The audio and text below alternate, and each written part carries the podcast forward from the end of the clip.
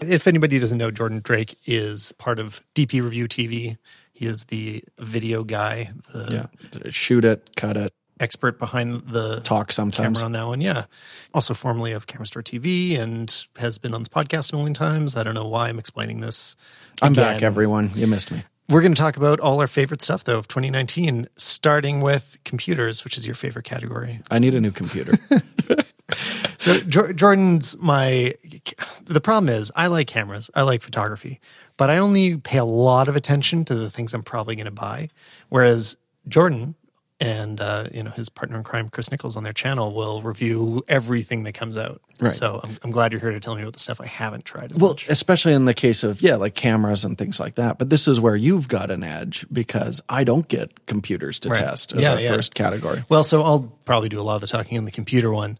Surprise, surprise, they are going to be Apple products. But I've said a few times this was the most amazing year for professional stuff from Apple. They really, they didn't just throw the pro name around quite a bit, which, you know, that is so much a marketing thing, but they also backed it up with some real professional products. The responsible answer of the best computer, in my opinion, of 2019 should be the 16 inch MacBook Pro. Yeah, that's what I'm lusting after Absolutely. right now. I Yeah. mean, as you should be, as what everybody should. It's what I like. That's what I should yeah, we work on the road constantly. For It's sure. Way more important to me. Laptops way outsell desktops. Like this is the machine people buy. It's either this or smaller, more portable, cheaper ones. Yeah. Hopefully, Apple gets on top of updating those soon, new keyboards and stuff. One reason I'm not going to choose it is I have a feeling the really, really amazing one is still just around the corner. Like I, I really positively reviewed the 16 inch. I really yeah, liked it. like your benchmark stuff was great. Yeah, totally. And I think if you are needing to upgrade, Mm-hmm. this is a perfect time to go buy a new one. You should just go out right now and get it. I just happen to not really need it. And if you can wait, if you're in a position like me where you're like, you know what, my current computer's working, I think we're going to hit some really amazing jumps forward in the near future. The biggest impact of ARM processors is going to be on laptops. We're going to get that insane battery life. Performance will probably be great. Like that may not be next year. That's probably not 2020, but it's around the corner enough that I, I kind of want to keep my powder dry in terms of choosing the laptop. So I, I feel like we need to give it to the Mac Pro for 2019. Okay. Like it's been it's been so long, and we had mo- really given up. You know, we had assumed there w- the only professional Apple computer would be this. Well, the iMac Pro, but before that, we didn't even know there was going to be an iMac Pro, and we thought they were just walking away. And I think they felt like walking away. I've still built up this narrative that um, I've been other people try to convince me is not true, but still in my mind, I think that Apple was really stepping back from the pro world. Part of the reason that they killed Aperture, or not even killed, they let Aperture slowly die. Yeah. I wi- I think Apple wishes they were still developing a professional photography app. Like that is something they should want to have, and it's gone unfortunately now. And I bet they wish they still had it. But um, now we've seen them obviously completely recommit. I've talked about the Mac Pro a lot. We all know why it's amazing. Yeah. Well, I mean, on the hardware and the software side as well. But, and you said this is really the year that they've reinvested in the Pro. And the big difference is they've made a lot of Pro announcements in the past that everybody was, all the pros that I know were pretty ambivalent towards, where this year everyone is excited. It seems the people who are doing the heavy lifting, the people that their marketing is targeted at, are actually going to be the people who are excited about this stuff. Yeah, everything moved in the right direction. And I feel like it's laid groundwork for something better in the future. I'm one of the people that's optimistic that not that the price will drop exactly, but that design elements will translate for the rest of us. And this is part of a new generation of professional Apple products. The, the amazing example I didn't notice until I watched some of the teardowns is that there's no there's no cables inside a Mac Pro. It's just it's just all these clever slots that and little pins that connect and just ge- like genius design and that's why as an empty box like if you buy it at base level it's so much more expensive. There was tons of design work that other PC vendors don't put into a default Windows machine. Yeah, you have to subsidize all that R and D before you even start plugging sure stuff and into it. I think it was totally worth it, and I do bet that that will somehow translate to the rest of us. Same as uh, XDR displays, that technology is going to eventually show up in our fifteen hundred dollar 27 inches that we all want to be sitting on our desks. Um, so yeah, Yeah, I the feel really iMac good about Pro Pro when that thing comes out, we'll hopefully have something similar behind it. it. What were you editing on in 2019? Uh, I'm still on a 2016 MacBook Pro, Mm-hmm. and I feel like I've been doing pretty good with 4K until it's H265 4K Oh, or the new 6K stuff that I'm pulling off the S1H. And then I'm starting to, for the first time, really feel like I need more horsepower. And uh, the new battery stuff is really exciting to me because I always wind up on the airline with no power in the seat. And that's when I get mo- most Right, of the right. stuff that you see happens because there was a power input on the airplane I was on, so I was able to finish editing a project. I, yeah, I think that, um, you, I mean, you kind of came in at just the wrong time. It was right when the redesign happened. Um, and I'm newer than you, by I guess quite a bit actually, because I'm 2018. And I'm actually, I mean, I'm frustrated sometimes with 4K performance. As soon as I have a few layers going of, of anything, meaning either adjustments or uh, titles or or anything, as soon as they start stacking, it can noticeably start to slow down. And I definitely can't edit at uh, the quality that I'm going to publish at. Yeah. I have to shrink down the quality. So Well, one of the reasons I went with Final Cut is I love the idea of building a project as I go. Um, so, Mm-hmm. Yeah, you know, I'm how I actually like edit, totally. polishing it as I go, where I find now more and more I'm sequencing everything. And then at the very end, I'll go back, do titles, um, grading, like I did with old Final Cut or like I did with Premiere, just because, yeah, it'll start bogging things down Well, too much I- for me to make clean edits. this really mattered to me because I've been trying to finish up. By the way, here's a little teaser for what I'll be talking about quite a bit in the near future. Is this course that uh, we went and worked on earlier in the year? It's been, I mean, like six months of editing. It was, you know, a few months of shooting and so much editing. There's almost three hours of of final product, which Compelling is- content. yeah, and that is when you start to notice it slow down because also everything is almost finished before the end, but I had to do so many passes of watching hours of footage where I'm like checking for mistakes over and over, where all the layers are there, everything's basically done, but I need to keep going through it again and again and like refining it. And that's when I really felt the slowdown. And that's when you need that seamless playback too, Yeah. because you'll miss those flash frames and stuff like that if it starts chopping. Oh wait, oh, although okay, wait. I should correct that. I'm also complaining about something kind of stupid. I'm I'm running that project off of a spinning disk because it's too big for an SSD. Like the whole thing is about four terabytes right now, and I need to edit it. I need to boot mobile. I can't have like a big fast RAID on a, on a desk. So anyway, that's actually that project's probably slowing down because of the hard drive. So Okay, so the computer's not the issue. no, sometimes it's the issue. Disregard that Just- last five. No, it is. It is just not on this project. Um, but uh, yeah. Anyway, next up is a tech accessory or gadget. Maybe that's a more concise word for uh, this category. you go.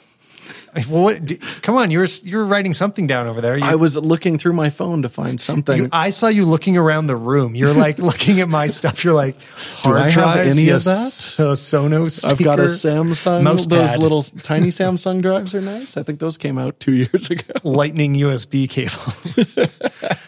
okay, well, I mean, this You is, go. This is a fun. I feel like my. Uh, I don't know if this category even makes sense because I picked such obvious things. The first thing I wrote down had to be AirPods Pro.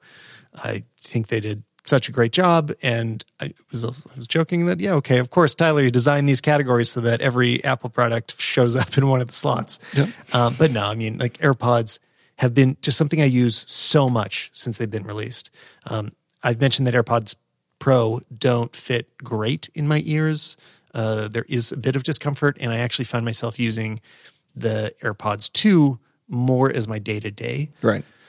The Pro are still amazing. If they fit for you, buy them, especially if you fly. Like if you travel, this is the big thing. I've talked about it, but yeah, if you're in noisy environments and you need to get work done, that noise canceling is enough to really monitor audio. So that's been a game changer. Well, and the third party companies should be giving us a pile of different ends, right? Is that something they can do? I haven't actually stuck a pro in my ear yet, so I have no idea. So they, they totally can. Unfortunately for me, the part that hurts is uh, it isn't the end, but it's the part of the pod, part of the hard plastic, not the squishy part Oh, that goes in your ear. Yeah. The hard plastic touches a further out part of my ear, and that's where the pressure builds up and, and hurts. So You got to just file that thing down. I'm been thinking about it. Maybe if I like if I get a piercing in just the right place, like scalpel away a little bit of. Uh, and then I I also wrote down iPhone 11 Pro, Yeah. which or you know could be the iPhone 11. Uh, you, you, I just didn't have a category, but felt like we have to talk about how good of a camera. Yeah. I, kn- I, I've certainly, and you even mentioned it on your podcast, had some issues with the, um, some of the stuff that it's doing in the video, but for photo, I just loved what came out of that. Every decision they made seemed like a really smart one. Yeah. Where with the Pixel 4, there's some really clever stuff they did, but some of it didn't really seem as photography centric. It seemed a little more spec centric. Um, Yeah, I, I- really think I have- everything Apple did increases the usability. I have a Pixel 4 and have wanted to make a video about it, but I'm like, I don't know how to make that interesting because the iPhone 11 story is so so compelling. You know. yeah. I- Um, and it's not that the Pixel isn't a- a great camera. Again, like they they do a good job, but I've just I've not felt like I needed to stray to any other brands. I mean, looking at what Samsung did, like their ultra wide is not as good. Right. Yeah, and the ultra wide I think is the most exciting thing coming. Like I had a lot of fun. Even for video I had a lot of fun shooting with It's it. it's for sure the most fun thing, but it's even like there.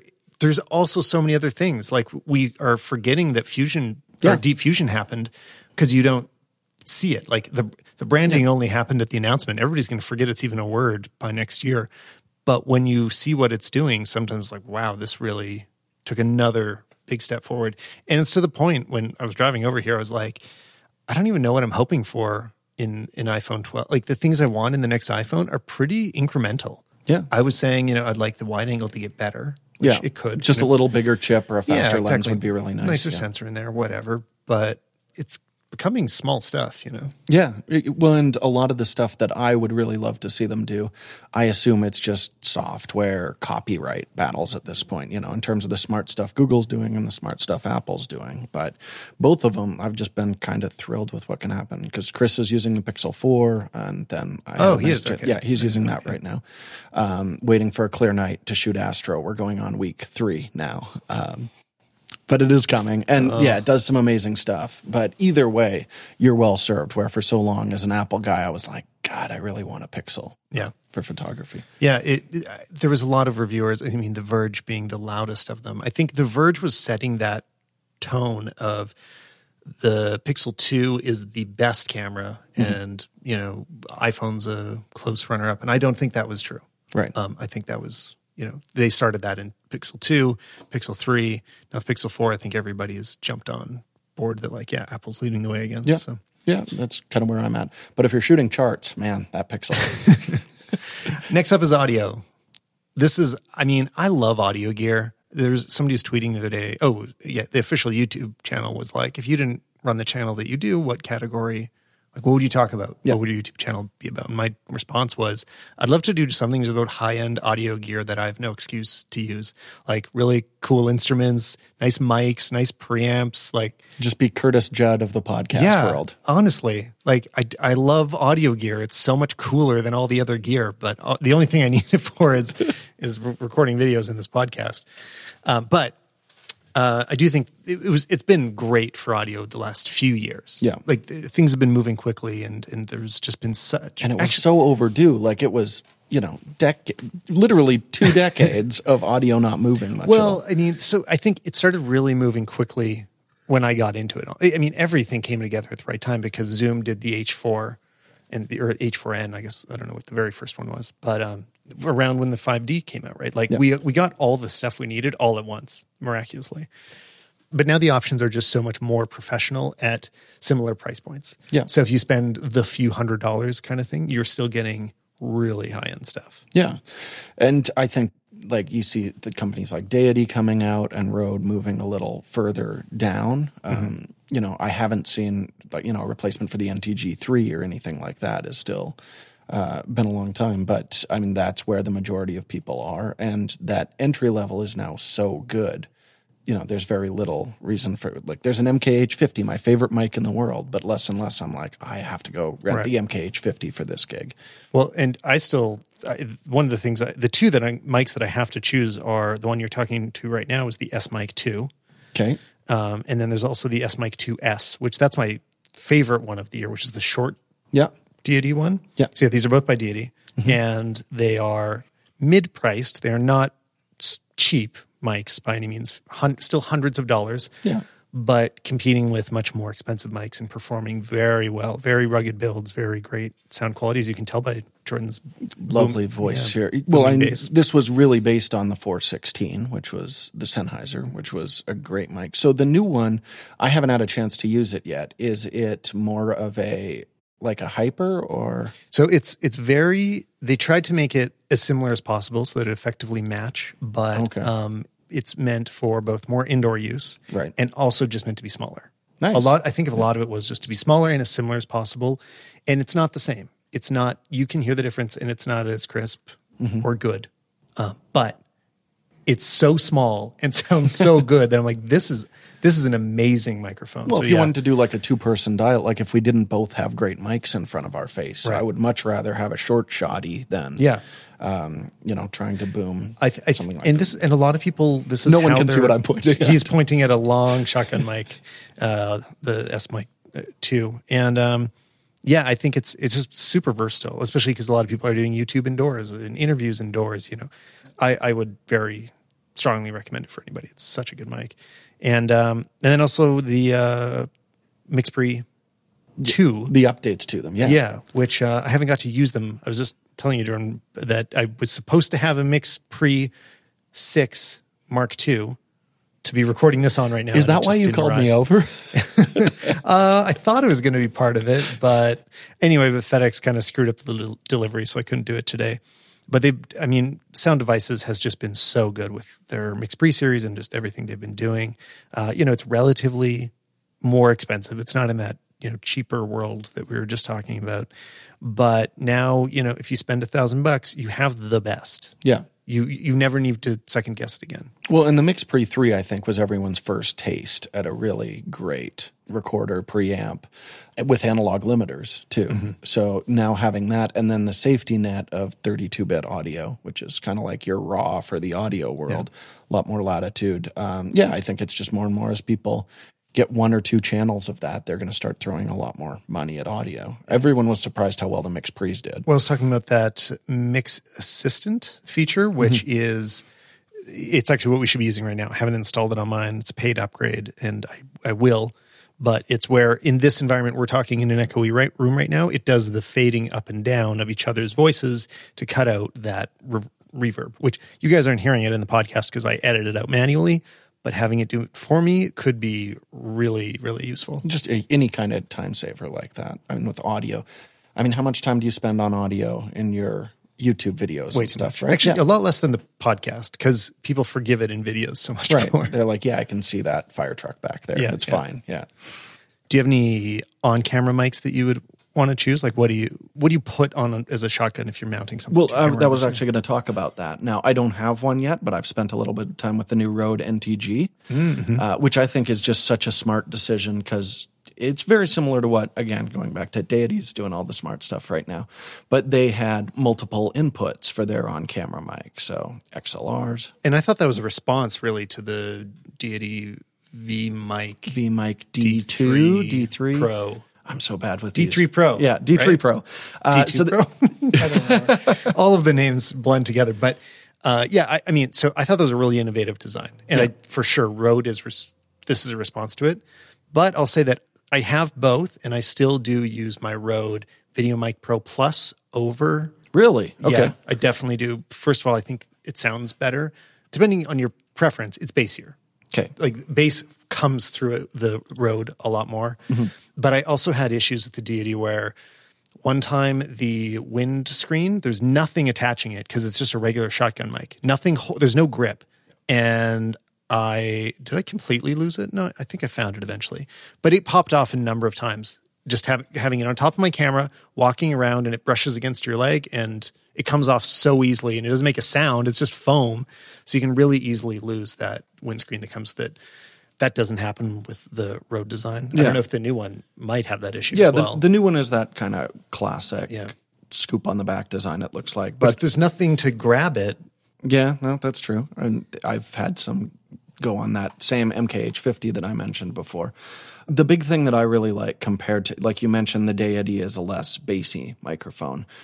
And I, ju- it really comes down to who it's recording. Yeah. Um, so I haven't loved the sound of the Deity D3 V3, the three. Keep trying. Yeah, with Chris's voice, which is the majority of what I record. Yeah.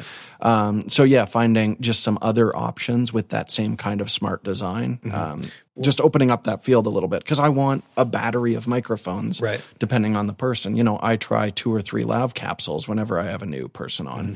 to find the one that works best with their voice. Well, and finally, I mean, especially in case Deity happens to listen to this episode, I have one more design complaint. I mean, there's so many smart things that they did. Like this is a good mic, and I would. It's probably the best thing in its price. If you don't want to spend the Rode price, then I, I think the S3D R3 Pro The is the one you should buy. Eight.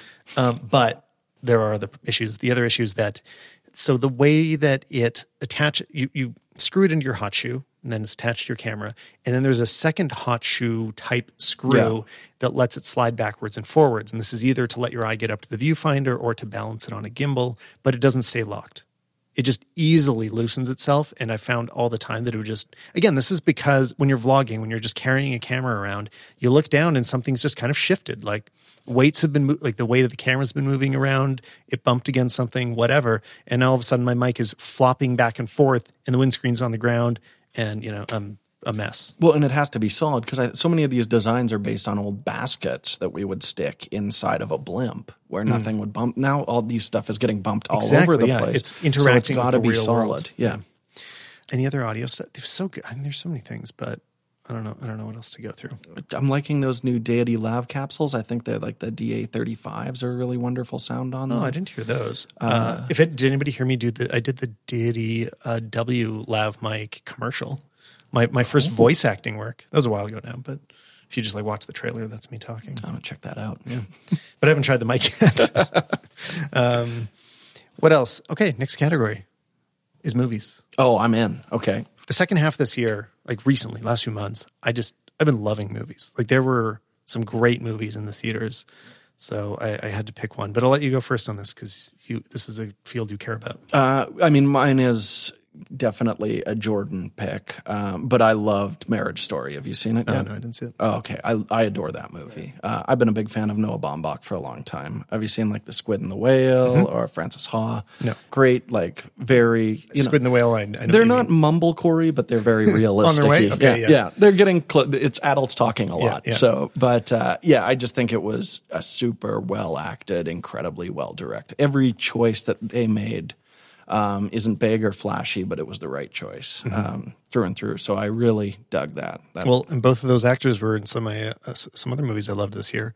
Obviously, Adam Driver was. Adam Driver's. Yeah. He's my favorite part about Star Wars. He is fantastic. Did He's you- always watchable, no matter. yeah, no, he really can carry whatever he's in. He's in Star Wars and Silence. That's the kind of versatility. he's got. But then my pick had Scarlett Johansson in it, and that's Jojo Rabbit. okay, which yeah, I still haven't oh, seen Oh, yet. haven't seen. No. So I yeah, I loved I loved this movie. It's very charming and it's one of those it's one of those movies I don't want to overhype. And I obviously am by choosing it as my favorite movie of the year. So I, I don't want to say a lot about it before you go see it. It's not going to change your life, but it's so sweet and so charming and fresh and original. And that's what I liked about all these other movies is is that there were a bunch of them in a row that felt new. Even, you know, another one I loved was Knives Out. Yeah. Um, which is Have like, you noticed kind of a trend where all of these people are using their Star Wars or Marvel money? Totally, and yeah, yeah. it's like one row of like, I love that director. Yeah. They're doing a Marvel or a Star Wars. The next year is when you get them doing what they're great at again. Totally, yeah. And uh, I really want, yeah. Rian Johnson is just on my automatic watch list. Yeah. and he's he's definitely going to be my he's my like long shot goal for getting as a guest on this show. I want I want to talk to Rian Johnson someday. It's time for a look back at Brick. Exactly. Uh, next category is books. Uh, I've read. Are you doing fiction or nonfiction? Well, anything. Oh. I'm gonna do I'm gonna do nonfiction, but Okay. it all qualifies. I got a pick for each. Um, so I just started the new Dan Carlin book with the name that I Dan Carlin being of, Of the Hardcore, History, Hardcore History podcast, fame, I, yeah. I was vaguely aware he did books, but I the end is into them. always near. Yeah, I, I don't think he's done a lot of books. I Yeah. think this is kind of a return but to I'd, that. I'd read them. I mean, I I love his. Uh, I, as long as he reads the audiobooks, I'm going to listen to them.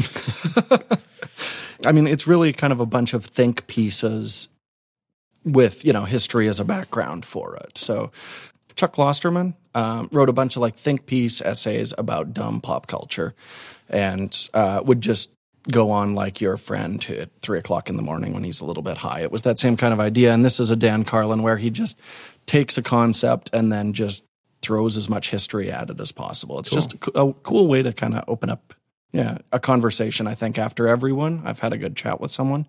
Uh, I dig it. I'm about halfway through it. I will probably read that. I mean, I listened to all the podcasts, so yeah, it's I'm gonna like it. And if you right? get the audio book, it's kind of interesting. I actually stopped listening to the audio book because there's a big difference between him riffing, I think, on his show, although it's probably thousands of takes, and him reading something that he's written. So I really oh, recommend, right. yeah, grab the book. It works better that way. Well, I won't. I listen to nothing but audiobooks. and so I, I want to recommend one just as an audiobook. Um, and it's not that I think it's the best book that came out. Um, you know, it's Malcolm Gladwell had a book this year. Everybody has an opinion already of Malcolm Gladwell, so I'm not going to shape it for you. But I enjoy his writing a lot. Mm-hmm. And Talking to Strangers was his latest one, but they did this all this extra production for the audiobook where they recorded the interviews as oh, cool. audio so it's not just him rereading quotes uh, or when there's historical quotes as often as possible they pull out the historical audio it was a full production and it's the resources he's been using on his podcast and he they uh, their production team decided to go all out and make a very well produced audiobook about it which i think is great it's kind of cool how we're seeing the audiobook merge with radio and podcasting at the same time. Yeah, it's, it's all the same to everyone at this point. Totally, and like two, two authors that I w- read everything that they do, um, Malcolm Gladwell and uh, Sam Harris. Mm-hmm. I mean, both are huge in the podcast world now, and uh, especially if you look at what Sam Harris has done, he is he hasn't released a book in year, since his podcast came out. I think he basically stopped publishing books because he's like the audience for his podcast is so much bigger than even being a top selling author. The um, the ability to reach a, a broader audience is just I also I didn't want to choose the Malcolm Gladwell one. I, I want to choose the Beastie Boys book because I really liked it, and also they did an awesome job of their audiobook. They read it. They got special guests to come in and read it. Uh, loved the Beastie Boys book. That's funny. I was I was just listening to Anthology on my oh, drive-in because hey. my son discovered the Beastie Boys yesterday. Oh, cool! Yeah. So yeah, I I'm in it now. It's, it's audiobook, totally an audiobook one. Okay. Lots of music in it, lots of good stuff. I'll plug that in there. My fiction, um, I did also get the new uh, Margaret Atwood, uh, The Testaments, which is kind of the follow up to The Handmaid's Tale, mm-hmm. the, the 20 years, 30 years later, which is interesting. It's almost like a classic old timey fable. It's very different tonally from the first book, which was a first person horror story, but really interesting. I think the reactions are quite mixed because people were not expecting what it is. But uh, it's beautifully written from three different perspectives. Um, and uh, yeah, I think it's timely and a really quick read. I plowed through it in like a day and a half. We have uh, the biggest categories coming up next. Let's go. Photo cameras. This is so we were talking about the order that we're going to do this in before. We're putting stills cameras before video because I think we're going to ramble too much on, on video. Right. And, um, you know, people buy more photo cameras but I always have the obstacle of using only a few of them per mm-hmm. year. Jordan, what's the best photo camera of the year? Despite what Chris Niccolls might tell you, the best photo camera of 2019 was the Fuji GFX 100. I got to say, I think Chris made a little more sense on this one. If anybody hasn't okay. seen, uh, you guys did a, always do your great uh, this kind of discussion on YouTube. So uh, the link will be in the show notes. For yeah, this is the more sober, coherent version. I get that. So mildly, a little different sell me on the camera first. I, am okay. sure it's great. Okay, so I have not for the last four years been a huge fan of these medium format cameras that are all coming out because it's older sensors and there's so many compromises to get slightly barely barely an image quality bump at all uh, compared to some of the other ones that we have out there. In fact, the uh, Nikon Z7, which is a full frame camera, uh, outperforms a lot of those medium format cameras. Um, but then this one came out and it is all about usability. It has 100 megapixels. That's the headline feature, but it now has IBIS. It has awesome phase detect autofocus with eye tracking, kind of like the Sony's do. Uh, it has 4K video that's actually very, very competent without a whole truckload of rolling shutter in it. Uh, it addresses all the things that would make me say, like, I can't bring a medium format camera to a job. What if somebody moves? Or um, what if I, it's really dark and I have to use slow shutter speeds? Uh, it's a all-in-one camera. I would be totally comfortable bringing to any kind of job uh, as a one-off, and I think it really changes that entire field into yes, there is actually a reason to spend more money on that medium format camera as opposed to what it was before, which was largely uh, luxury or just something that would impress an art director. How many lenses are available for that camera? I think it's at about 11 right now. That's pretty good. Uh, they've fleshed it out actually very quickly. And the big thing is, all of them are insanely good. Um, anywhere from little tiny pancakes to now they're starting to get some telephotos out there. Um, the focus speed is definitely a difference from lens to lens. It's something to be aware of, mm-hmm. but the accuracy of it is fantastic. And yeah, the video I was hugely impressed with. Everybody really dug it. So the reason that I'd say this isn't a great choice is because it just will have such a limited impact on the yes. industry in the end.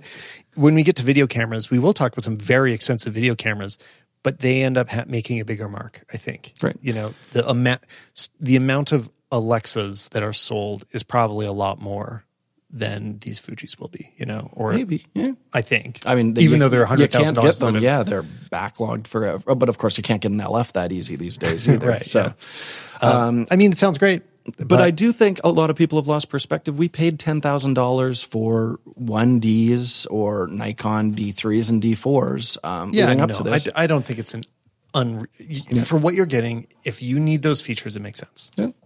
The other choice you guys had was the Chris's Sony. choice. you guys, because uh, you're a team, right. had the Sony A7R4. Mm-hmm. Uh, and then when we were looking at this, you and I looking at this list a minute ago, we said, you know, I, th- I think the A7 III still needs to kind of be sitting next to it because yeah. it's it depends on your needs. They're sister cameras, right? Yeah, and. I don't think the R is way better. I would rather have the 3 mm-hmm. Yeah, straight I'm the like, exact same way. For the same want, price, I would rather have the three. Yeah, the video quality is better on the three. I don't want 61 megapixels for the majority of jobs. Yeah. Um, this made our list because it did really address, I mean, so many of those Sony nitpicks. The grip is much better. The dials all feel exponentially better. The viewfinder is improved and actually closer to actually letting you see what the viewfinder is capable of while you're shooting. Uh, and it's just a very, for the same reason I love the Fuji, this is a camera I could bring to any type of job. And when I get home, I might curse the fact that I shot 61 megapixel images, but it's going to get the shot. The last episode, detail. the last episode of this, I, I, spent quite a bit of time talking about why I'm not so into Sony mm-hmm. at the moment. Not that they're bad, and I still think it's pretty easy to recommend Sony to a lot of people it makes sense for so many people. They are pushing the boundaries in all sorts of exciting ways. It just didn't make the most sense as my day to day video camera right now. So that's why I've been I've been using the Canon R. And well, so I'm actually I'm going to throw that into the mix. uh, I've only done a few shoots with it, but I feel like the 5D has held up very very well. I think it's been a great still camera for years. It is not at all new anymore. I don't even know how many years old it is, but three, four, three, yeah, on the four, I think. And um, but it still does great. I love the sensor. I love the usability. I st- I always prefer to shoot with it for stills over any of the Sony's. And the R, the R is very flawed, mm-hmm. but the few shoots that I've done with it, it performs so well. And I think you can have in certain situations, especially the kind that I shoot in most often, which is um, subject's not moving a lot, like, you know, kind of an average amount of human movement, and you are tracking an eye, all of a sudden it is so powerful mm-hmm. because shooting at f1.2, you can reliably get tack sharp focus. Yeah. And I, that did not happen with the 5D. No, you would just machine gun shots and hope or like rock back and forth to hoping. Knowing you're getting yeah. most of the autofocus. Yeah, most of if you trust the autofocus, you didn't micro adjust it exactly right the last time you did it. Uh, it makes a huge difference. And when we reviewed our, uh, like the 90D, for example, which is a DSLR with a pretty respectable viewfinder, we said like, honestly, to get the most out of this camera, just flick it into live view where it has the same focus system as that EOS R and just shoot it off the back screen, waving it around like it's a giant smartphone, which is not ideal. I've- but with the R, you yeah. got it up to your eye. The ergonomics make Right. sense in that, and the new lenses are outstanding. You know, a year ago, I was like, eh, not really sure about the R. The autofocus was not there yet. They released it too early. Right. And the lens lineup wasn't that impressive. Still but now- not. I still want to see that lens lineup get a little bit better. The fact that I know it's awesome that they did a 28 to 70 2.0 Mm-hmm. because they wanted to amaze everybody. But where is the 24 to it 70 made more 2.8? sense than the Noct. I'll give it. That's the benchmark for absurd launch lenses. Um, Yeah, I mean it's it's really cool, but it's not what I still need some lenses that aren't there. Yeah, but something like their new 70 to 200 offers a very real advantage Yes, over their deal. yes. Like just having a smaller one. Their new And- 1635 is so sharp. I know, and. Well, 15, 15 to 35, 35, yeah. stabilized everything, everything Everything's about stabilized. the- yeah, Yeah. Okay, so I take it back. They're those those lenses on either side of the zoom range are the ultimate. Unfortunately, they're very very expensive. Um, okay. It's doing all right. And then actually, you lent me the 24 to 105, which was also really It's a good- sharp. very good lens. I yeah. thought it performed much better than the previous, than the EF 24 to 105. it's quite a bit better. Yeah. And all of those lenses, you really see that mirrorless advantage where like 24 to 35, they're just better because they're closer to the sensor. The light's hitting at less. Why does that make it better? I don't know what you're talking about. Okay, so when you have a mirrorless camera, the light with a wide angle, it's much more difficult to design for a DSLR because it has to stay wide, but it has to get past the mirror box and hit that flat. Okay. If you can push the back of that lens right up against the sensor, it's much easier to design a sharp lens without adding a bunch of um, spherical elements. And spherical elements screw up your bokeh. They give you onion rings and stuff like that. So it's simpler but sharper. Uh, and that's a big part of why Leica lenses from that ultra wide to normal range have always been Right. excellent, even though they're super tiny. And that's now we have that advantage with the big manufacturers as well. Cool. Well, okay. All this said, I think my real choice has to be the iPhone 11 Pro. it really does that. I mean, Yeah. like it's just the it's the camera that blew me away the most for stills. Like I've had more fun than ever shooting with my iPhone. I've been able to trust it more than ever. You know, last year and w- when we did that video talking about uh, you buying the 10R, Yep. I was already really into what iPhone had done with it. I mean, I think the dynamic range improvements, the way they did Smart HDR was already really cool, and you take photos that felt amazing. The big, the biggest things is now you can trust it a little more because it's doing. I don't remember what they marketing phrase they used for this is, but it is mapping elements of the scene better, like what is a face and where are the eyes and where's the hair and what's the sky, and processing those all a little bit differently so that you're getting less of those weird lifted shadows mm-hmm. when they're not supposed to be, or banding in the sky, or over sharpening in gradients and all this intelligent stuff comes together to see less errors. So at 10R and 10S, they would be incredible in 70% of situations. And then, you know, 20, uh, they'd be mediocre. And then 10%, they'd be like weird Yeah. and bad. Those ratios have just gotten better. There's Yeah. less and less times that things look crazy. Well, and with Chris is using his Pixel 4, I always see a lot of those images as like, oh, this is a great base for me to start building. I still process those images quite a bit. Where so often when we had the iPhone um, 11 Pro, when we were testing that, it's just like, click, okay, yeah, I don't really need to play with that much at all. It made a bunch of smart decisions.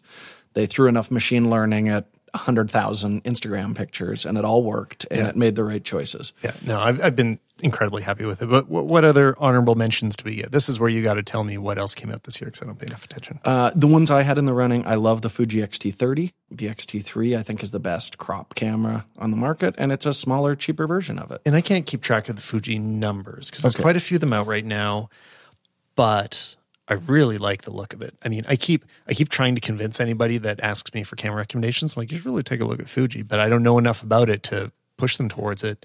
And uh, recent guest of the sh- show, uh, Simbrash, Yeah, switched- I heard that. Yeah, completely over. and I totally buy it. I mean, he knows what good colors are, and his description of of switching to the the Fuji color system sounded very appealing. yeah, I think it's right on point. Like when I am going out and I know I don't want to spend time processing, like, you know, I have a kid and that happens a lot. I grab the XT3 because straight out of camera, the images are nice, but they have enough film simulations too. It's not like with an iPhone where I'm locked into the camera's choice, I can still choose a tone or a palette that I think makes sense for that kind of shoot. Which is the one with that weird film screen on the back of it? That is the X Pro 3. That is not in my list of best cameras of the So year. I, I can't. I kinda love it. I know I do too. I, I totally love it. If you guys haven't seen this, it if you ever shot film, what you'd usually do is rip off the back of the box from the film pack that you're currently using, and there'd be a little slot in the back of the camera meant for this, where you would stick that little piece of cardboard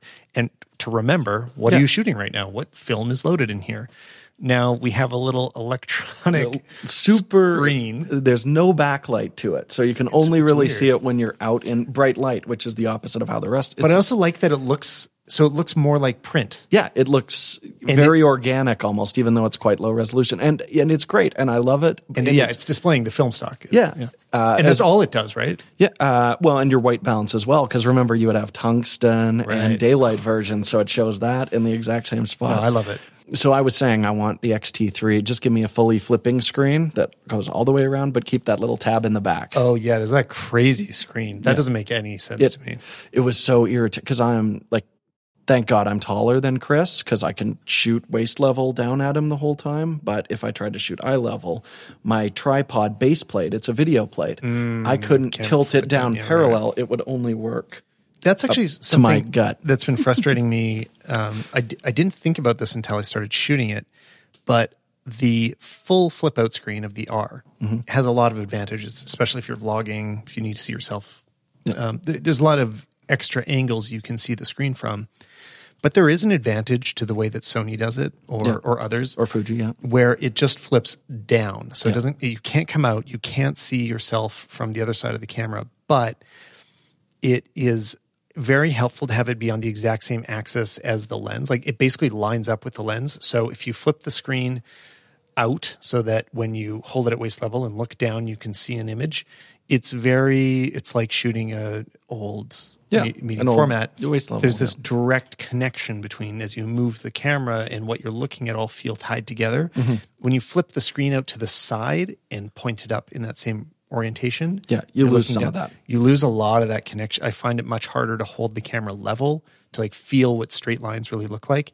And on the R, you can't display the electronic level at the same time as you're using face tracking, which that's like a big loss for me from the 5D because I, I use that all the time on the 5D. There's just little Yeah. level in the corner and I'm looking at it constantly. All the time I'm looking at that. Yeah. And now It's yeah, Yeah. I, uh, it's just a processor limitation. They say that over and over. These cameras were underpowered when they built them. Uh, now, have you seen a Panasonic S1H, Tyler? but I've heard they're cool. Okay, so that has a switch on the bottom. You tilt the screen out. Okay. and then if you need more, it also flips out to the side. Oh, that sounds so great. it's the best of both. It's the best flip screen I've ever Is used. this so? Is this the one that is the first DSLR that's approved as a Netflix camera? Am well, first right? mirrorless camera. Yeah, Right. that's this is the first one. Yeah, Man, that's kind of crazy. Yeah, it's Why? What was the thing about it? Like, what is it shoots ten bit? It shoots 10 bit with all eye compression. Um, So no motion compression in it, with Netflix is very uppity about. And it was the first one where their log profile actually clears 13 stops of dynamic range, measurable. Um, so they rated it at 14. I'd say it's just hanging right on the edge of 13, but it's the best uh, in a mirrorless camera awesome. right now. And those are the L mount. Those are L mount class. Well, I think we can talk a little bit about lenses now too. Uh, I didn't have this as a category. It, it's tough with lenses because there's so many brands and there's so many lenses. I guess it's hard like that with cameras too. But I just want to let's let's at least talk about lenses. For, first of all, I think that L mount thing, which I, that happened last year, right? That's 2019. Uh, no, that was 2018. Or no, wait. Yeah, But it's coming true in 2019 yes, at least. exactly. Things hit the shelves in 2019. but it, I think it was such a good decision. Super smart. I Yeah. love this, and I don't shoot any of these brands. I'd never owned any L mount glass, but uh, you, well, you tell me why is it super smart? You've been exposed to it more. Well, I think it, they've given themselves very natural tiers. Uh, you know, Sigma does the giant but inexpensive lenses in that lineup. Actually, also explain it. Okay, so- okay. So Which um, brands did what, and what is an L mount? Leica, Sigma, and Panasonic are all producing bodies now, and they're all producing lenses for this new mount. Um, So it's one that started with Leica, originated it, I'm sure, with a little input from Panasonic. But uh, they all work natively. And the big thing, a lot of people talk about how Micro Four Thirds was the same idea. You could just grab an Olympus or a Panasonic lens, but they worked a lot of artificial limitations into that. Your Panasonic stabilizers wouldn't work with your Olympus. Your Olympus lenses would focus worse with your Panasonic cameras. This everything works 100%. But wait, Mount duh, like when was the first one of these lenses? Is this different from what Leica had previously? Uh, like, what is a old school Leica mount? Uh, is not an L mount? No, so there's their M mount, which is their Oh, rangefinders. yes, yes. They brought out with the SL, they introduced this format. So Yeah, for the last okay. three years, they've Right. produced some very good, very expensive lenses Yeah, in yeah. this mount already. And then Panasonic and Sigma jumped on it. And what's really cool is we're starting to see Sigma has historically just chucked a giant throat on the back of all their DSLR lenses. They look silly and they're ridiculous, hate but they're very sharp. Uh, but the balance is totally off. Now they're starting to make mirrorless specific lenses um, that balance beautifully on these a little more compact. They just made a lovely little 45 mil pancake lens. Oh. that's really great. For for just L? Uh, just for for uh, just for L right now, I think it's going to come to Sony E as well, but it's not going to be a DSLR lens. But They're will it be an designed for RF these- lens? not until so this is Uh, in my lens thing worst decision is canon and nikon refusing to open up their lens mounts Oh, it's not open. it's not an open standard yet that. so that's why Yet. you're not seeing there's a lot of manual lenses for them but there are Hmm. no electronic ones from third party companies until they can reverse engineer it like sigma and tamron used to have to do That's awful. it's a I huge bummer did not know that. Yeah. That's really really annoying. So, so we're striking the r stuff from actually best okay. yeah, totally. Well, okay, that's something for me to know for my. Let's talk about me for a second. Should I then be less concerned about buying EF class and adapting it because the RF stuff is further down the road than I even imagined it was? I was thinking we might start to see it this year, but I didn't realize there was that big roadblock. So, is it still like two years out? i think so i mean if you're looking at uh, For example, like the Sigma 2014 is just, that's Yeah. just a random lens. I'm like, ah, that'd be nice. I might, I might want that. Yeah, and they would have to kind of redes if they did bring it out in this mount, it would be that same big throat at the back of it. So there's no difference really compared might to as- using it. You then I might as could well use it just on- yeah. buy the Canon mount and throw it on because Canon does have the best adapter right now. Right. Yeah, I don't love adapters, but it's the best option out there. So Yeah, yeah, I- uh, yeah, I- I, would just grab it I in like EF mount. but okay. But you're not getting that 45 mil pancake. Should I get the variable ND Canon adapter?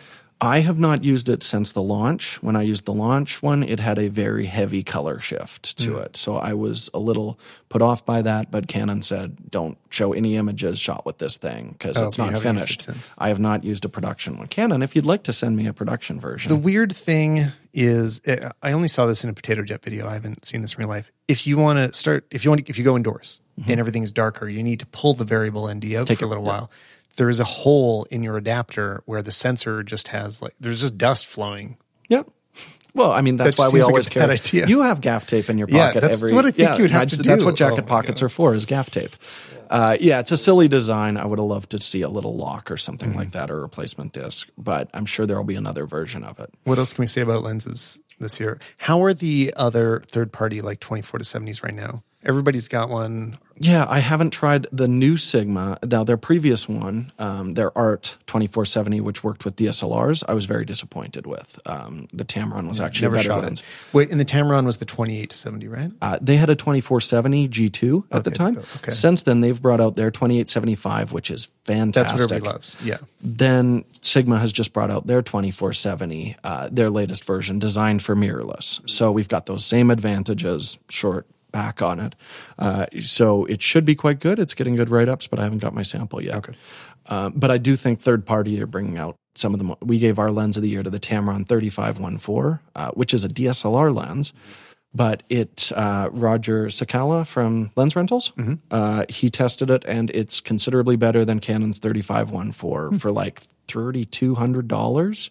And this is an $1,100 lens. Uh, So just on those. But what about, I- so you mentioned that in your video. What about compared to the Sigma? That's what I'd be comparing it to. Is the, it's noticeably better than the Sigma. Because yeah. the Sigma was, because the Sigma was the gold standard, Yeah. and then Canon said we're going to make a slightly sharper lens, and it took them yeah, a lot of glass and three thousand dollars to do it. And then Tamron just showed them how it's done. So Hmm. it's uh, yeah, it is a beautiful lens. Um, and then, yeah, you have something like the 17 to 28, the new uh, Tamron ultra wide for Sony, that is a stunning lens. Uh, the third parties are really kind of carrying it this year. Uh, the other thing I wanted to touch on that we didn't have in our video is it's really cool that we're seeing f1.2 glass coming out. Um, that is usable and not terrible, which is what my previous opinion of most 1.2 like, glass was. Well, it was two, right? It was the Canon 51.2 and mm-hmm. 85.1.2. Those were the ones and that were still in production, I and had, neither of them are good. Yeah, real problems. I mean, I talk about this all the time. How did they become so popular?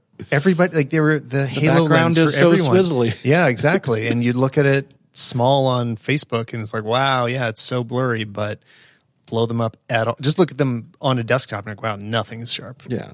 Uh, yeah, I was never a huge fan of those, but the Canon 51 II that I loaned you really kind of changed my mind on that. Oh, Shooting man. portraits with yeah, eye detect with a sharp 1 2 lens is a lot of fun. And I still haven't had a chance to really test the new Sigma 35 1 2, but the images I've seen from it having a semi wide lens with that crazy shallow depth of field, it looks like four by five uh, images. It's that same kind of separation with an environmental portrait that I just love. So I'm really looking forward to that.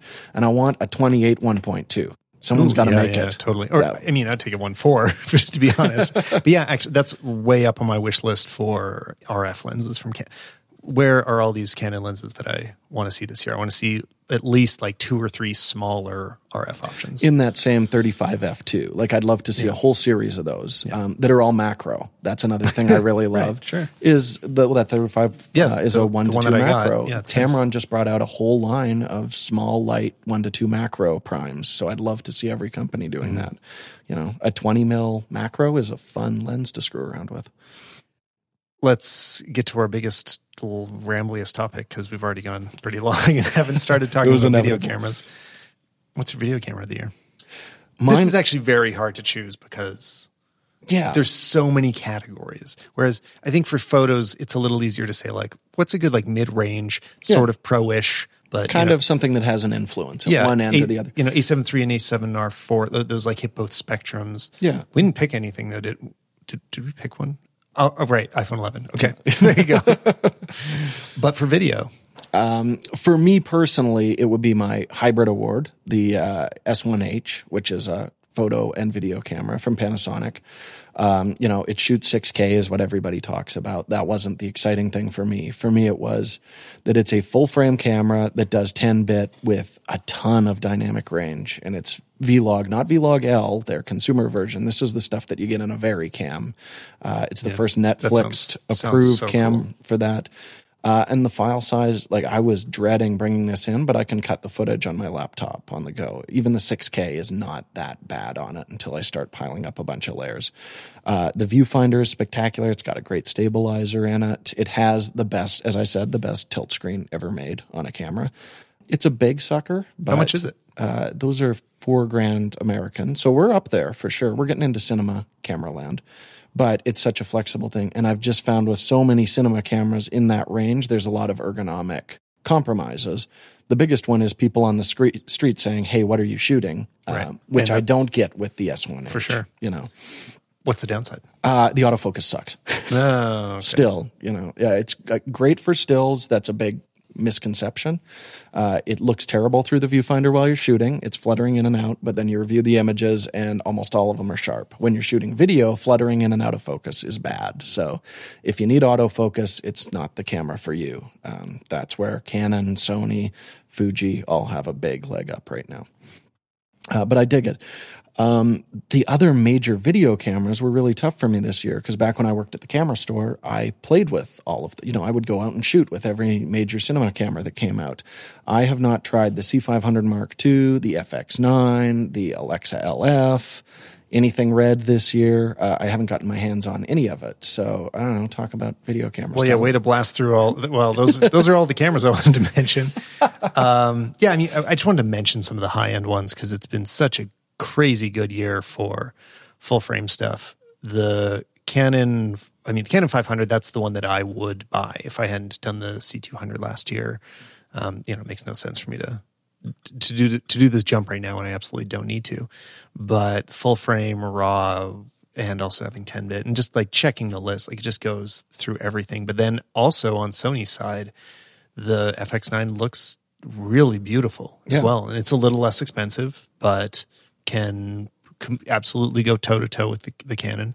The Yeah, lack I'm- of autofocus options, because it's not the same. like- No, Yeah. That's the biggest thing to me. It's it's a really poorly thought out interface on the autofocus there, and I just don't love that FS7 body that's mm. been around forever. I would much rather have a C500 style C. Uh, C200, something like Right. that, just makes a lot more sense for the majority of shooters. I wish they refined that a little bit, but electronic variable ND is the best thing ever, and I don't know why it's only on three Sony cameras right now. The, what I'm saying is that they are both. It's nice that they both have that really high end, or not really high end, but really amazing camera at the same time. Yeah. You know, I'm glad that it wasn't like Canon announced theirs and Sony has nothing to respond with. We have these two to look at that Yeah. are playing off each other and have whichever mount you're invested in now and that's what i really want to see is it's the iphone pixel thing like i just want to know that whichever home you chose there's a better place for you to go down Mm-hmm. Right, the road exactly. and that's exactly where we're at right now And then this is totally out of our pay grade, but the Alexa LF has had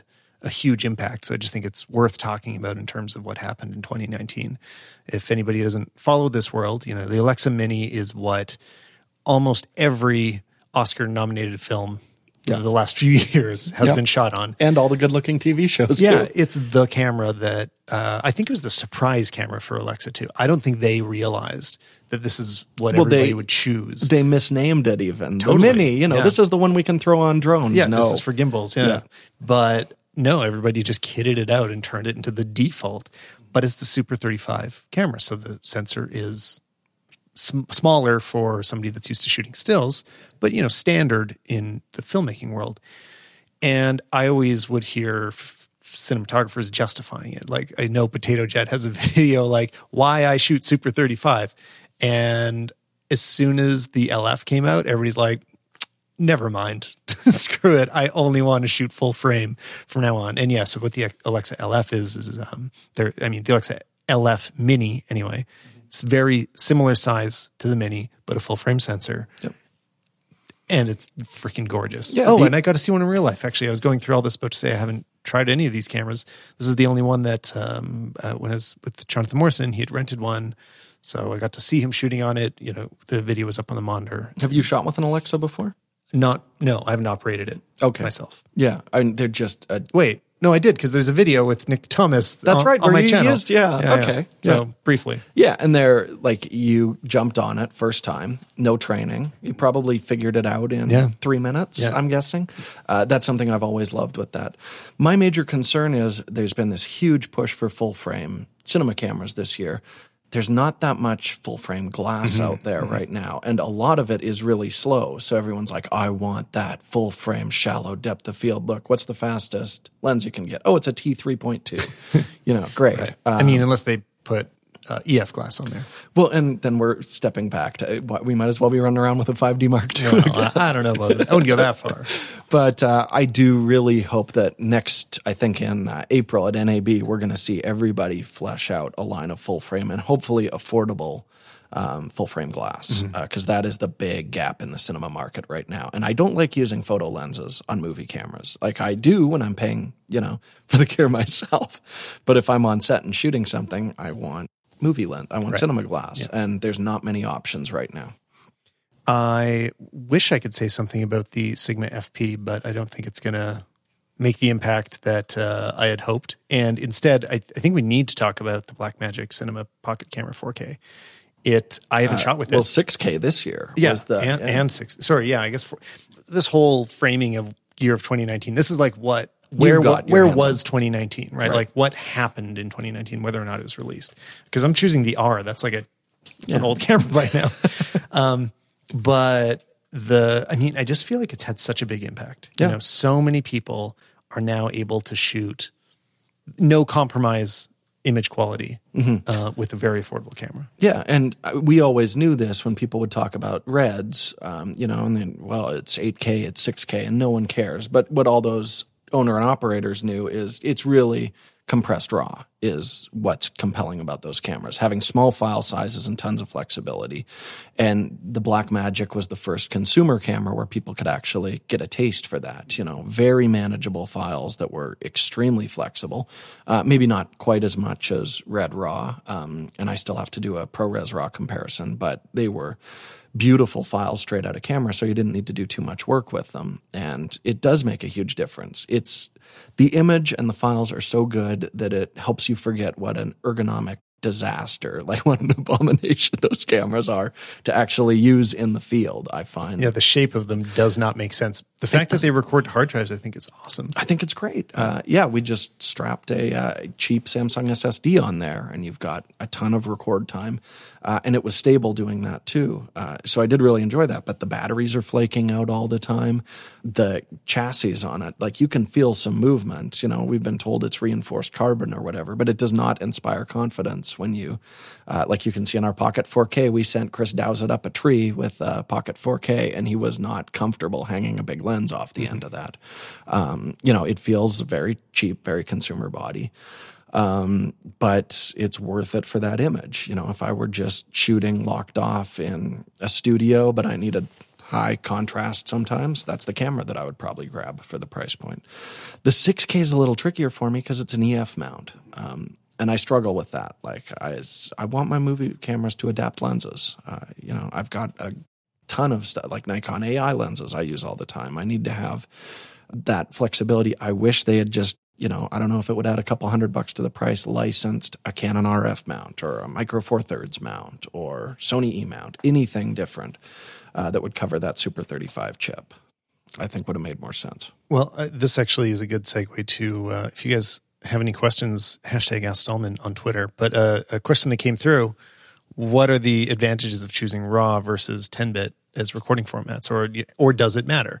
Because now all of a sudden consumer cameras are having a lot more options in terms of what you're able to do. Yep. I want to touch on uh, our experiences shooting 10 bit uh, out of the EOS a little bit as well. Um, but the main thing I wanted to get out there for everybody is that the huge thing, the, the massive difference is color temperature. Mm-hmm. That's where all of a sudden it doesn't matter what your color temperature was, which is easy to get wrong in the field. If you're in a studio environment, yeah, okay, you get it right all the time. Like, of course, you you just set your color temperature to whatever everything is, like you'll be fine. It's, it's not a problem. And if you need to adjust it, it's pretty minimal. But when you're just walking around and you just walk by a red building yeah, and suddenly everything's shot. Totally, yeah. And uh, I, this is something I really struggled with the courses that we recorded. So one of them is all about travel photography. And we went to the desert, and in in Wadi Rum, the desert, there is orange, like red orange, and everything bouncing back in your face is looks like Donald Trump makeup. like it, it just it, like you're waving a CTO. yeah. So face. it's and part of the problem is that it's not even adding a different color cast. It's taking skin tone and then like extra skin tone on top of that. So trying to correct for like very orange skin tone and bringing it back is really challenging. It. Yeah. It's very hard to move it around. So that was a time this year that like having the lower bit rate of Sony really frustrated me because I couldn't I couldn't bring it back. I couldn't really fix it very much. Uh, so first of all, just having a higher bit rate helps a lot. Moving up to 10 bits can help it does help, absolutely. Like, Can, like especially uh, the big place you notice it is gradients, like skies, and you know yeah. where you need to see the steps in between a color transition, and skin tones as well, where mm-hmm. you don't see that sudden shift to a pink blotch, uh, or especially on lips and things like that. You know, ten bit definitely helps and you know i would prefer to have raw. The issue has been kind of the accessibility of mm-hmm. it. And i think that's really like you said kind of the tipping point this year where we're seeing it. Like it's interesting because i pay the bills with 10 bit you pay the bills with raw mm-hmm. um, with your c200 and i think it's absolutely worth it for some kinds of shoots um, you know. And a big misconception people have is I hear this all the time is just like raw is better image quality. Mm-hmm. But if I were to shoot something with six stops of dynamic range and hit my white balance, it's going to look the same on an 8 bit, a 10 bit, and a raw shooting yeah. camera. There's no difference. It's when you're in post, how much are you going to be able to push those files? Think of it in terms of stills cameras.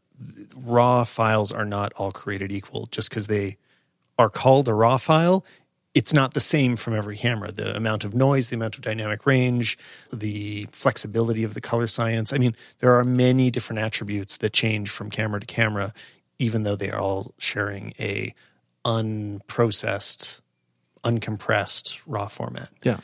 So yeah, the place you'll you'll see it is like you can bring it all the way from the coolest to the warmest with complete flexibility. Yeah. And this is good to know for photography as well. I mean, if you open a raw file in Photoshop, if you do that, you've lost all that flexibility as Yeah. well. You can't recover shadows as well. I mean, you're also with stills, your dynamic range disappears once you've moved out of raw. Um, that also happens with video as well. Yeah, I was actually going to touch on that as the other biggest thing is if you're used to exposing your photos properly, you know, save the highlights, push the shadows in post, uh, and then you grab a 10 bit camera or an 8 bit camera, uh, none of that applies. The shadows are always the worst part of your image, and there's no image quality penalties in the highlights. So once you've got a raw camera, you can actually use your camera's full dynamic range. And yes, your shadows will get noisier, but the colors aren't going to fall apart in them when you're shooting raw video, same as in raw stills. So weird thing that we we both did a few tests on. I I don't know if we can go too in depth because we didn't do in depth tests, but I want to take a second to talk about it. Is recording 10 bit out of the EOS R mm-hmm. into the Atomos Ninja, which is an awesome device. Yeah. I l- would love to be able to shoot ProRes RAW if I had a Nikon. We don't talk about Nikon enough on this show, but uh, the It's really exciting. ProRes RAW is It's a great so format. awesome. Yeah, and I I really wish it was Canon that was jumping on that, but Nikon's leading the way. Anyway, we, we both did tests, um, just trying out the 10 bit out of out of the EOS R, which Yeah. it can do in, in 4K and only externally and only to certain recorders, I think.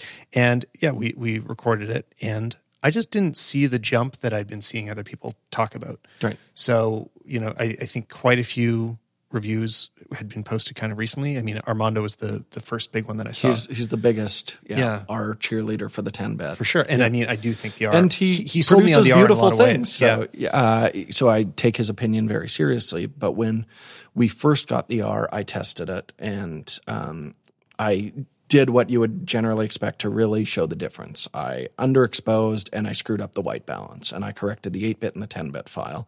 Uh, and you can find that in our initial Canon R video, and the results were exactly the same. They both fell apart at the same point, uh, which made me wonder because we found something really interesting with a lot of the new Canon cameras is they're listing 10-bit HDMI output on all their spec sheets. I'm talking like Canon Rebel SL3s and hmm. stuff like hmm. that. But what that is is we now have HLG TVs. So if you play back the photos, it will send out a 10-bit signal to comply with that HLG standard. The video I don't think is kicking out that 10-bit signal. Now, I think the R is but you just have to be very careful when they're saying these 10 bit out of HDMI. It might not always mean, what you think. it does, yeah. yeah.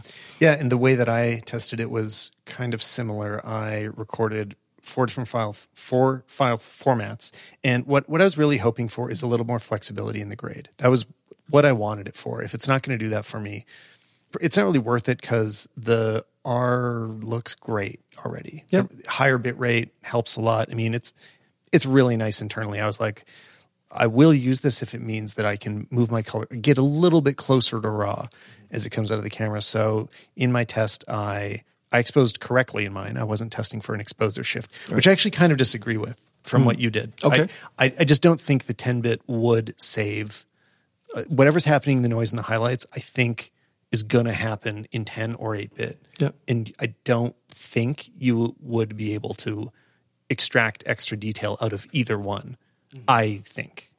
Well, I've found the colors or the shadows generally with video compression are where the most gets thrown away. That's yeah, how but you think it's files. compression, not Yeah, well, it's it's color space because I felt like as I felt like it was no, noise is the bigger issue in the shadows. Noise is Right. what you end up seeing. Yes. So if you need to move those shadows, the noise is all that appears, whether or not there is compression going on. Right. There's so much noise that it you can't. You, the, it gets in the way of the compression. yeah. Um, anyway, so yeah, in my test, I basically I totally screwed up the white balance. I went way too warm, and then just tried to neutralize it. And I shot it in uh, 10-bit 4K, 8-bit 4K, and then the both in the ALL-I and the what's the other one called IPB. IPB, and I almost couldn't spot the difference. It zoomed into 400 percent, barely in the. Actually, it was in both of the 4Ks. So in the internal 8 bit 4K and the 10 bit, I was like, yeah, I can see that difference a little in the shadows, but barely. And the 1080 8 bit uh, most compressed, which you tell me this is just actually motion compression, so it wouldn't have an effect on this. Anyway, the super compressed one, I could not Yeah. see any difference. It was crazy. Um, it almost makes me want to shoot in, in with motion compression on. Always, yeah. Uh, the only time I switch over to ALL-I is Really? When I'm doing crowd shots or there's a lot of water Yeah. or if the whole Or frame is moving, logo. then yeah, exactly. Then parts of the image fall apart. But uh, yeah, if you don't like, if it's even you know a dude talking and there's some trees in the background and stuff like that, your regular IPB compression will be totally fine for that. All I is my gimbal mode is where I tend to use that. You know, big handheld or something. Sure. So I just put them custom one, custom two on my mode dial, but I live on compressed. Yeah. Um, yeah. I'm going to start doing that. Anyway, what was my point? Right. Okay. It was just that we couldn't really see this difference, and that's that's all I I kind of wanted to say. It's not important enough to do a YouTube video about it because also like we didn't test it that much. It was just something on my mind that it's like I'm curious what's really going on here. It varies a huge amount camera to camera is what I'm kind of finding more and more. And all this, and I didn't really say my favorite video camera of 2019. What do you think it's going to be? C200? I mean, that I did buy it. In uh, no, it's gonna be the, it's gonna be the R, and it's it's not actually so much that it's my favorite. I'm just amazed at the impact it ha- the way that it's spread Yeah. throughout the year is wild because it did not have a warm reception. No. People were not into this camera. I was around a came lot of sad people in Hawaii Yeah. that was announced. and that lasted. I mean, from six months of people just trashing this camera. Mm-hmm. And from my perspective, what I saw happen is a bunch of creators cr- making beautiful content with it. They were like, you know, y- this is just compelling enough for me to buy it.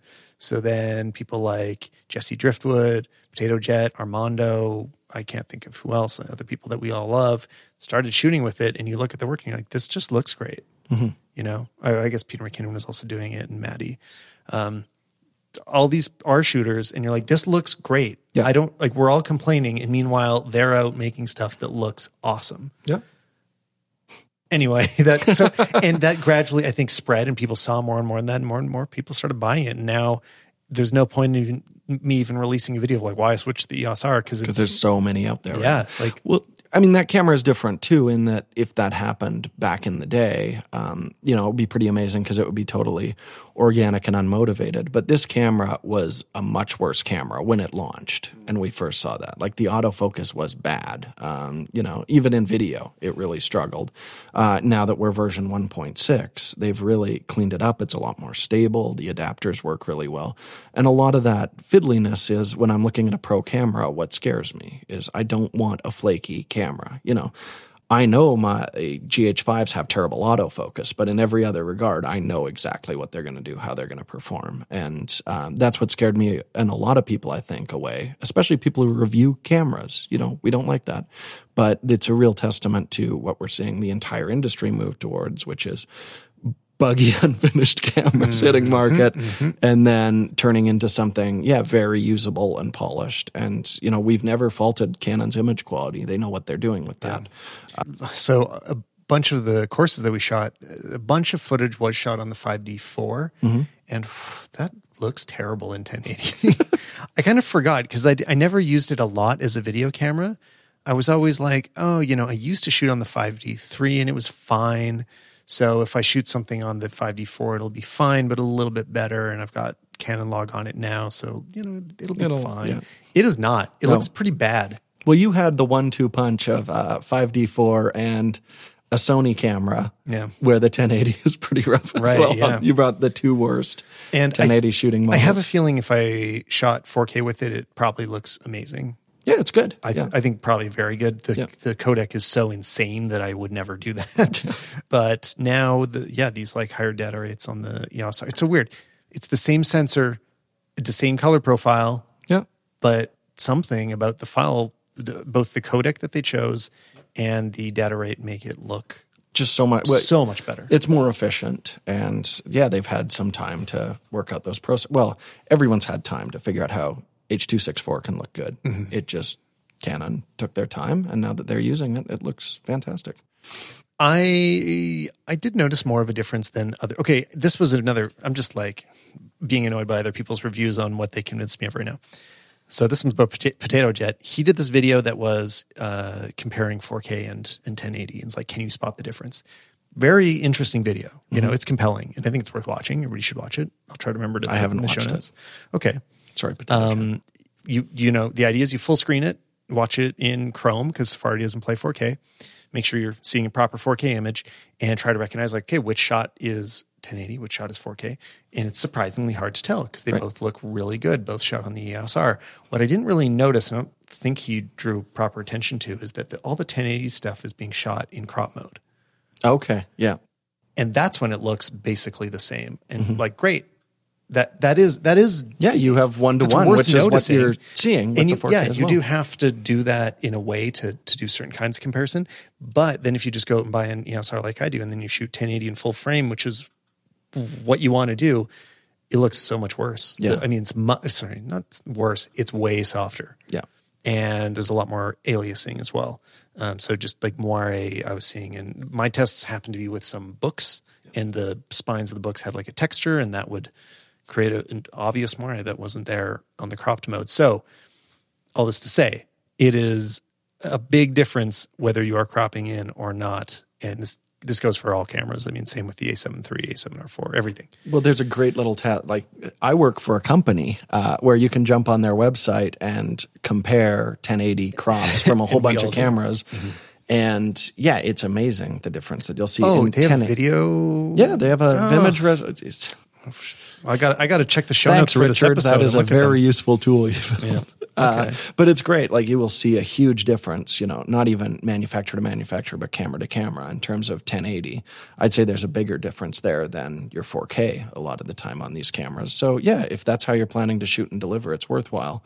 What I would like to see is a test where someone shot 6K and then output it, did a proper long conversion, 4K and 1080 out Mm-hmm. of it. Because your camera is compressing things to 1080 in real time and 4K in real time. Right. If you have a higher quality master and kick that out, I bet you'll be able to see the difference Mm-hmm. every single shot between 1080 and 4K. Yeah. What I ended up doing, yeah, absolutely. I mean, I've always been frustrated that I can still see a big difference when I look at, uh, especially MKBHD's videos. I put them up next to mine. I'm like, that's twice as sharp as my video. Right. We're both shooting 4K. Yeah. Isn't he shooting 6 or 8K now? Yeah, He's shooting 8K, but Yeah. I'm, I'm looking at them both in 4K. Yeah. But the point is, is like the way that you capture the lenses you use, there's more to it than the, there's so much more to it than the numbers. Yeah. and it's visible on screen.